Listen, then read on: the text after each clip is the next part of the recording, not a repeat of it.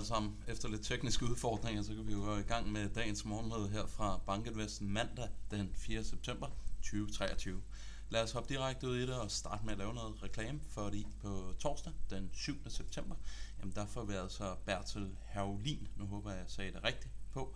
Han er professor emeritus fra Institut for Statskundskab, og han kommer altså til at sætte noget fokus på Taiwan-konflikten. Så det bliver rigtig, rigtig interessant at høre ind på den præsentation. Med det værende sagt, så kan vi hoppe videre til slide nummer 3. Hvad er det, der dominerer de finansielle markeder i øjeblikket? Jamen først og fremmest så bliver den her landingsbane for soft landing, den bliver altså mere og mere snæver. Det betyder altså, at data det skal komme ud i, i et miljø, hvor det hverken er for stærkt eller for svagt, og det var faktisk det, vi fik i fredags. Det var altså noget data, som ligesom bekræfter det her Goldilocks-scenarie, øh, som vi har gået og snakket om gennem længere tid. Vi så en beskæftigelsesvækst, der lå på øh, lidt over 180.000, og det er altså i det her drømmescenarie, hvor det ligger mellem 150 og 200.000 om måneden. Samtidig med det, ja, så så vi en arbejdsløshedsret, der steg, og en lønvækst, som modererede en lille bit smule. Så så vi også, at ISM Manufacturing, det er jo IS, eller PMI, den nationale PMI for fremstillingssektoren i USA, den stabiliserede sig, den kom ud lidt bedre end ventet, den ligger stadigvæk under 50, men vi begynder altså lige så, snart, lige så stille at se en stabilisering i den del af økonomien, som faktisk har været tilbage i tilbagegang siden 2021. Så alt andet lige, så er det altså positivt.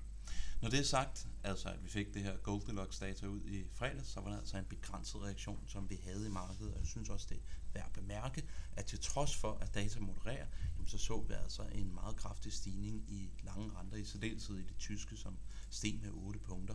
Det er lidt den samme type reaktion, som vi fik ved det sidste inflationstal, som egentlig var relativt lavt, men hvor renter reagerede lidt kontraintuitivt ved at stige relativt kraftigt. Så det lugter altså af, at der stadigvæk er noget positionering i obligationsmarkedet, som skal unwindes, før vi kan komme tilbage til lidt mere normale markeder. Hvis vi hopper til slide nummer 4, jamen der viser en månedlig beskæftigelsesvækst i USA, og som I kan se, hvis vi laver lidt visuel økonometri her og lægger en linje på, jamen så har vi altså været i en periode, hvor at beskæftigelsesvæksten den modererer, og den har altså gjort siden 2021. Så positivt, at vi ser lidt blødere arbejdsmarked i takt med, at det fjerner noget af presset fra den amerikanske centralbank, nemlig Fed. Og ser vi på arbejdsløshedsraten, så steg den til 3,8. De gråskaverede øh, perioder her, det er jo, hvor du har haft recession i USA, og det er altså i en historisk kontekst en meget lav arbejdsløshedsrate, som vi ser i øjeblikket. Vi skal jo nok hele vejen tilbage til 60'erne for at se sådan en længere periode, hvor vi har været i, i det her øh, niveau, som vi ligger på i øjeblikket. Så stadigvæk en meget lav arbejdsløshedsrate. Hvis man så prøver at se på, hvor meget arbejdsløshedsraten stiger fra bunden op igennem forskellige recessioner, jamen så kan vi se, at i en normal recession, jamen så stiger arbejdsløshedsraten altså med øh, sådan et eller andet sted mellem 2 og 4 procent.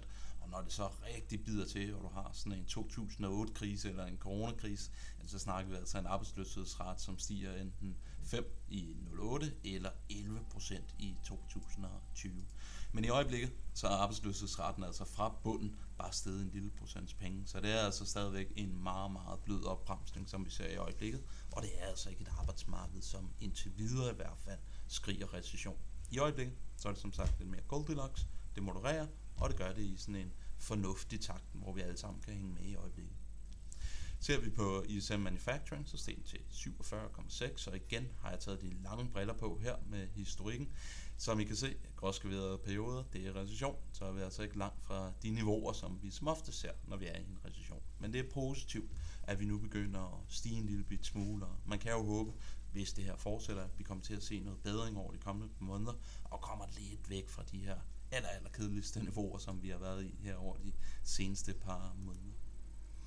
Og prøver man sådan at dykke lidt ned i detaljerne, så er der jo favoritindikatoren hos diverse strateger, det er at se på forholdet mellem nye ordre og lager relativt til hovedindekset, tesen værende, at de her nye ordre til lager, det lider hovedindekset. Som I kan se, jamen så stiger det, det er den mørkeblå øh, linje, faktisk i øjeblikket, og det har det faktisk gjort over 2023 som helhed. Så det indikerer altså, at vi kunne se noget styrkelse i den amerikanske fremstillingssektor mod headline-niveauet, på baggrund af, at den her lager til ny ordre situation, den bliver altså bedre. Så lidt positive detaljer, som vi så i underkomponenterne. Og så steg aktier i fredags, lidt afhængig af hvilke aktier man, man ser på i hvert fald. Men S&P 500 endte med et lille plus, og Nasdaq det endte med et lille minus. Men hvis vi fokuserer på S&P 500, så kan vi konstatere, at det er 112 dage siden vi var i en 5% korrektion. Og det betyder altså, at vi er nu været i en længere periode end tilbage i 2018, hvor aktier altså ikke er faldet øh, med mere end 5%. Så det er altså en illustration, en lidt sød illustration på, at det har været et meget, meget stabilt aktiemarked, vi har været inde i. Og så igen, så er der jo bare highlight, at op igennem 2021, der var vi altså i en utrolig lang periode, hvor aktier bare nægtede at korrigere. Der havde vi faktisk 226 dage, da det var allervildest, hvor vi ikke havde set, at aktier det havde faldet med 5%. Og som I kan se af den her graf, så det er det altså en historisk anomali.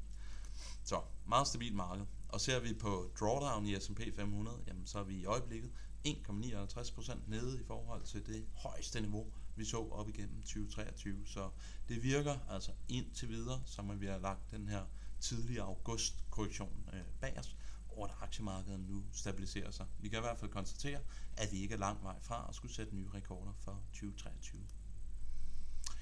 Hvis vi dykker lidt ned under overfladen på gårdsdagens marked, jamen, så er det måske også værd at konstatere, at der stort set ikke skete noget på de forskellige faktorer. Cykliske og defensive aktier, det gav de samme i afkast. Value og growth gav også en stort set de samme i afkast. Det eneste, der stak ud, det var, at low var det øh, faldt, og så at small cap aktier faktisk havde en rigtig positiv dag og endte med over 1% oppe. Noget andet, som indikerer, at øh, korrektionen den er altså ved at være blevet lagt bag os, og vi går ind i rolige tider, det er VIX-indekset. 13,1. Det er altså meget, meget, meget, meget, meget tæt på de laveste niveauer, vi har set for 2023. Og i takt med, at det er de laveste niveauer for 2023, ja, så bliver det altså også de laveste niveauer for 2022, selvom man kan tage det med i grafen.